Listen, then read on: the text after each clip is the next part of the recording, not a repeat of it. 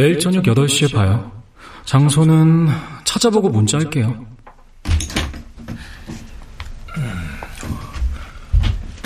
당신은 어디 가? 어, 잠깐 나갔다 올게.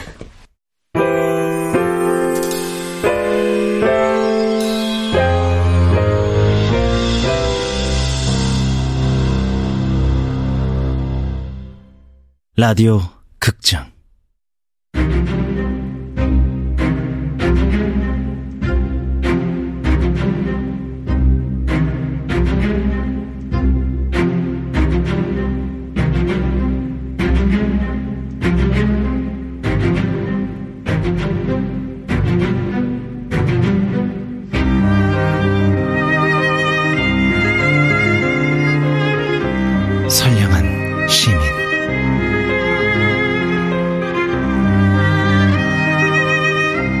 원작 김서진 극본 김민수 연출 황영선 열두 번째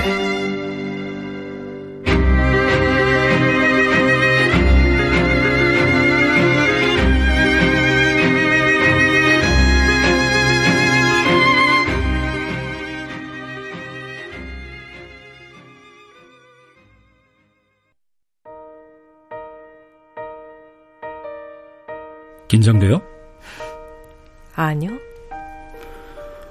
답답할 때면 자전거 타고 동네를 휙 돌면서도 커피숍이 새로 생긴 걸 몰랐지 뭐예요? 검색하고 알았어요. 나도 몰랐어요. 커피숍 성. 이름 마음에 들어요? 모르겠어요. 낮에는 커피와 간단한 케이크, 밤에는 칵테일과 와인도 판대요. 아마도 유럽식 카페를 흉내낸 것 같아요. 어울리지 않네요. 뭐라고요? 이 동네와는 철저하게 어울리지 않는 곳이라고요. 아마 새로 생긴 아파트 단지와 그곳 여자들을 겨냥해서 문을 열지 않았겠어요? 그럼에도 손님이 없네요. 음, 카프카 때문인가? 뭐라고요? 세련되고 화사한 인테리어와 어울리지 않게 카프카가 음산하게 쳐다보고 있잖아요.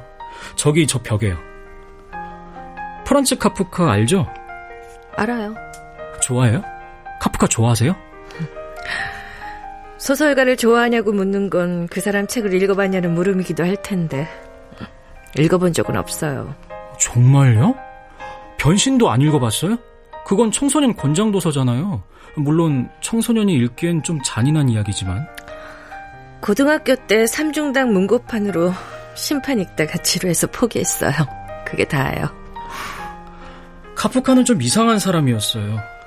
두 명의 여자와 약혼했다 파혼했는데 그 여자들은 정말 카프카와는 맞지 않은 상대였어요. 계속 말해도 되죠? 그걸 왜 나한테 물어요? 관심 없는데 혼자 재밌게 말하는 건 아닐까 하는 생각이 문득 들어서요. 말해요. 궁금하긴 하네요. 아, 다행이네요. 첫 약혼녀는 성실한 직장인이었어요. 두 번째 약혼녀는 그저 밝고 건강한 여자. 카프카처럼 복잡한 사람과는 통하는 데가 없는 사람들이었죠. 카프카는 그 자체로 모순 덩어리였어요. 그녀 없이는 살 수 없지만 그녀와 함께 살 수 없다 뭐 이런 식이었죠. 이상한 사람이군요. 결혼해서 안정을 누리고 싶어 하면서도 성욕은 두려워한 아주 엄격한 금욕주의자였죠.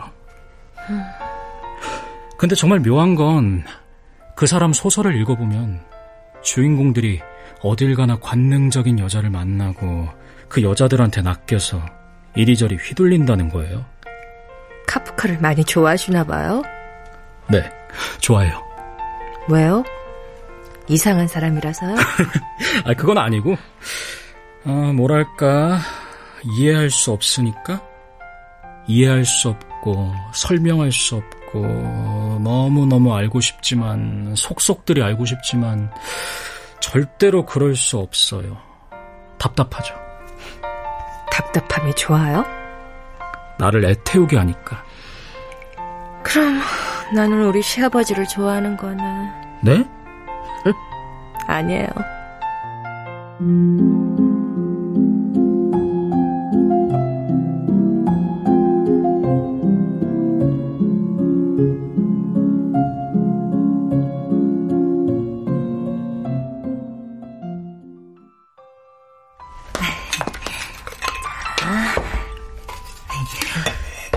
저녁이라서 조금 연하게 만들었어요. 드셔보시고 너무 연하다 싶으면 말씀하세요. 언제부터 시작했어요? 아, 어, 한 달 조금 안 됐어요.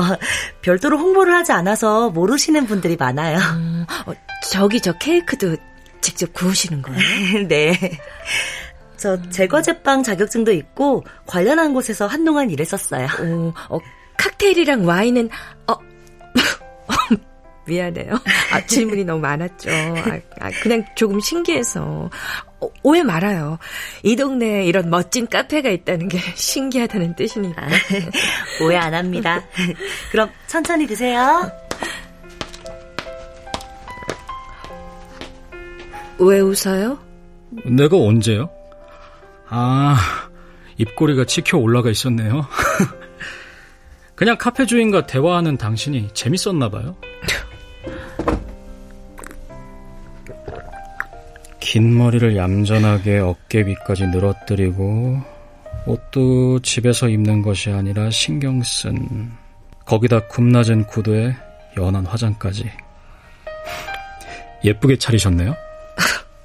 예쁘기는 무슨 음, 젊은 남자와 커피 마시며 이야기할 기회가 자주 있지는 않을 테니 최소한의 성의를 보였죠. 얘기 들었어요? 뒷산에서 어떤 남자가 자살했대요. 음, 뜬금없는 화제 전환이네요. 얘기만 들었어요. 옆집 아줌마한테서. 관심 없다는 표정이군요. 전혀 모르는 사람이에요? 몰라요. 아, 근데 왜 날 보자고 했어요? 정작 중요한 얘기를 이제야 묻네요. 어제 통화해서 직접 얘기했잖아요. 누가, 제가요? 작업 거는 거라면서요. 보기보다 싱거우시네. 그쪽이 왜 나한테 작업을 걸어요? 왜 당신한테 작업 걸면 안 되는데요? 이유야 많죠. 나는 나이도 많고. 그건 요즘 트렌드예요. 그다지 예쁘지도 않고. 그렇지만 묘한 데가 있죠. 어떤... 그걸 정확히 말할 수 있으면 묘한 데가 아니죠. 에휴, 너무 그렇게 따지지 마요. 같이 자자는 것도 아니고 그냥 얘기나 하자는 건데. 같이 자자는 거면 몰라도 그냥 무슨 할 얘기가 있어요? 그럼 같이 잡시다. 자면서 얘기합시다.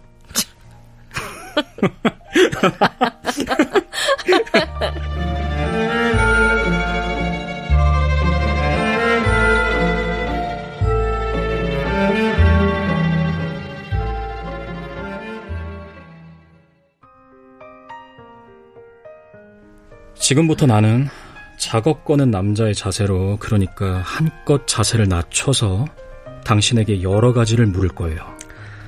일종의 게임인가요? 음, 그렇다고 생각해도 상관은 없어요. 좋아요. 해보죠.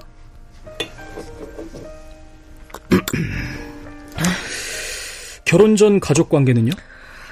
그다지 넉넉하지 않은 집의 삼남매 중 큰딸이에요. 대학과 대학 전공은?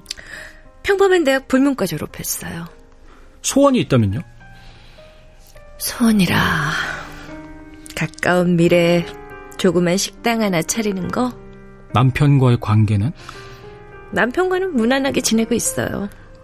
무난이라 그 무난의 범위 안에는 무척 많은 모습이 있겠죠? 무슨 말이죠? 우습겠지만 내 눈에 당신은 조금 신비롭게 보여요. 나라는 인간이 너무 평범한 인간 같아 보일 정도로. 계속 나는 이해할 수 없는 말이네요.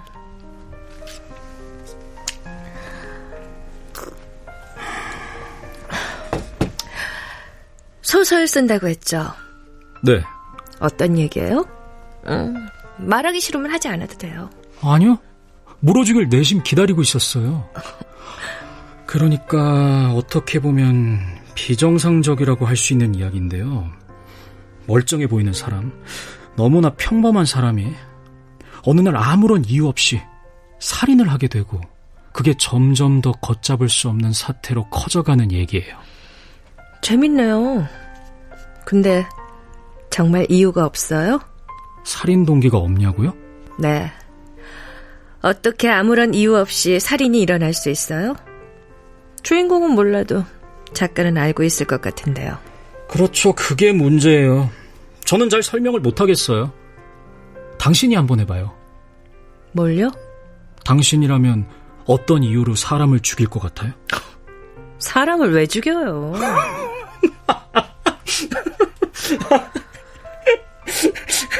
우리가 방금 한 얘기 중에 우스운 얘기가 있었나요? 아, 미안, 미안해요. 아, 그냥 가정해 보자는 거죠. 만약 당신이 사람을 죽인다면?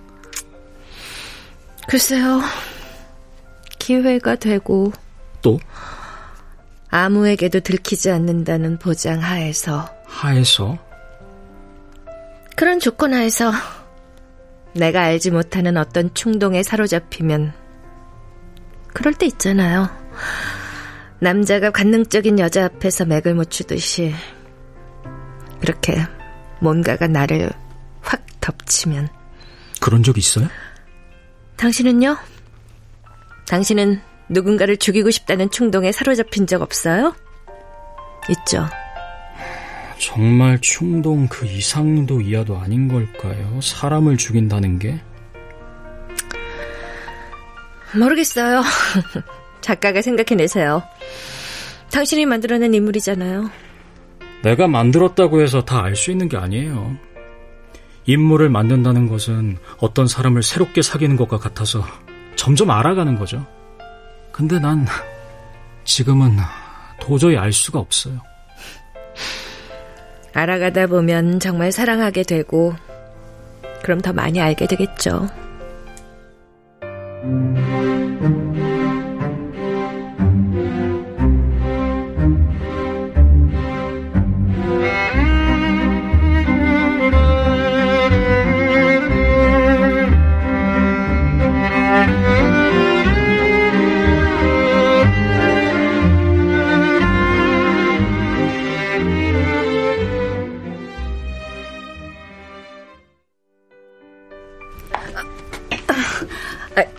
큰아이가 학교에서 돌아올 시간이에요. 다음에 또 만날 수 있어요? 네? 좋아요. 대신 다음에는 다른 데서 만나요. 여긴 우리 동네라 사람들 눈이 신경 쓰여요. 우리가 뭐 못할 짓이라도 했어요? 아직은 아니죠. 당신의 그 말 나한테는 꽤나 선정적으로 들리는 거 알아요? 그만 일어나요. 집으로 돌아가면 곧장 컴퓨터 앞에 앉을 거예요. 내가 창작에 도움을 줬나 보군요. 뿌듯하네요.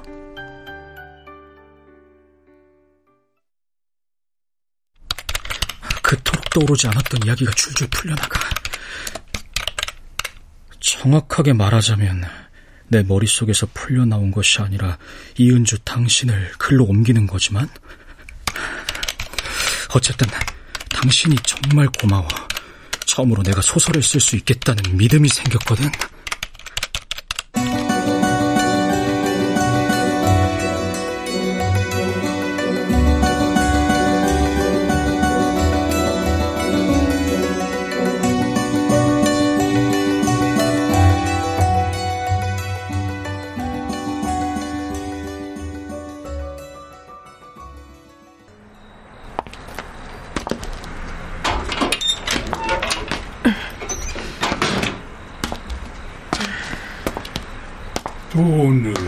어디다 쓰게?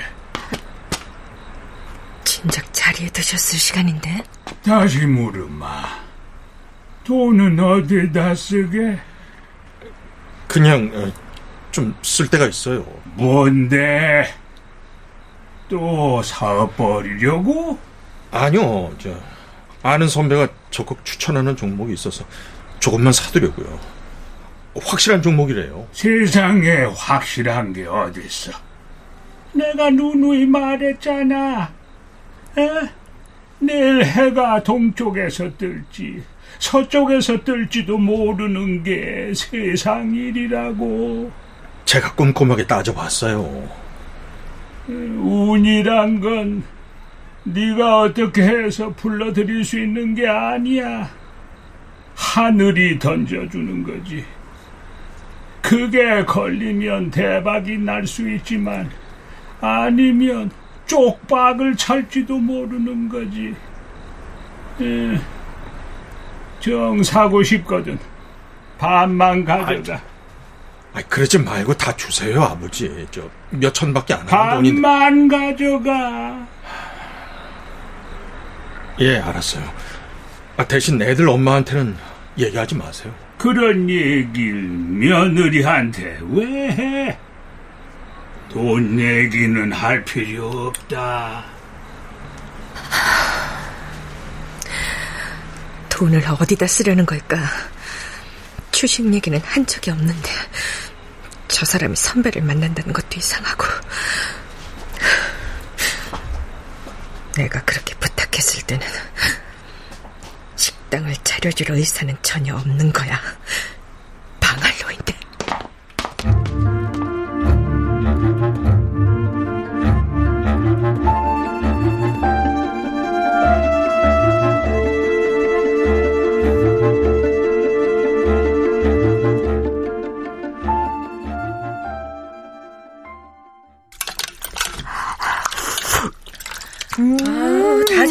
라면을 먹어? 엄마가 없었잖아.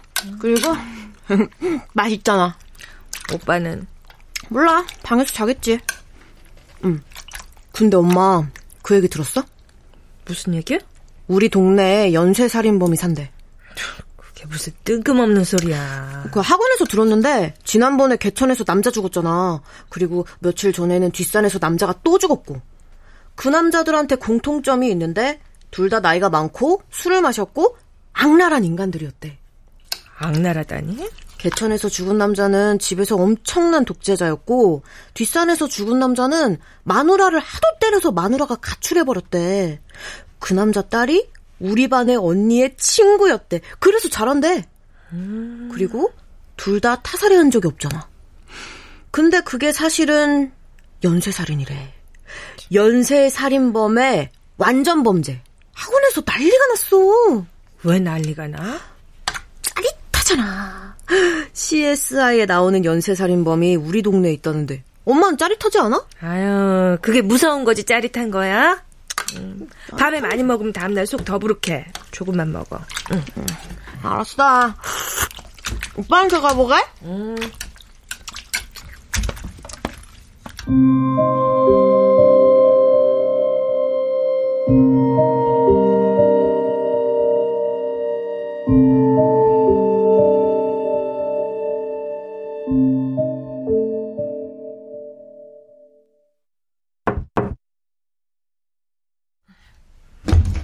현아, 뭐하니? 부서라, 너의 일상은 파괴된다. 절대 자의심에 의해. 너의 운명은 개박살이 날 것이다. 죽는다고 울지 마. 더 큰 힘에게 널 바치는 것 뿐이야.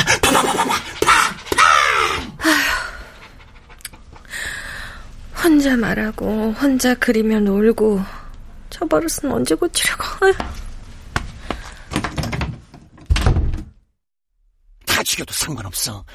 그게 무슨 대수야? 그래. 다 죽여도 상관없어. 그게 무슨 대수야?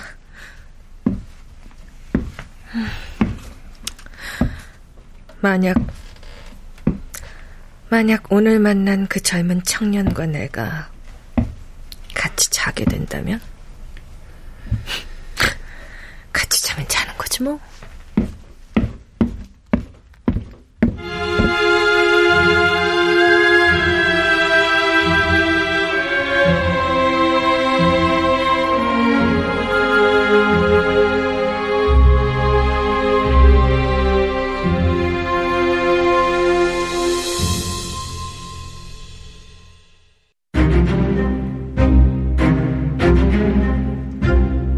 라디오 극장 선량한 시민 김서진 원작 김민수 극본 황영선 연출로 열두 번째 시간이었습니다.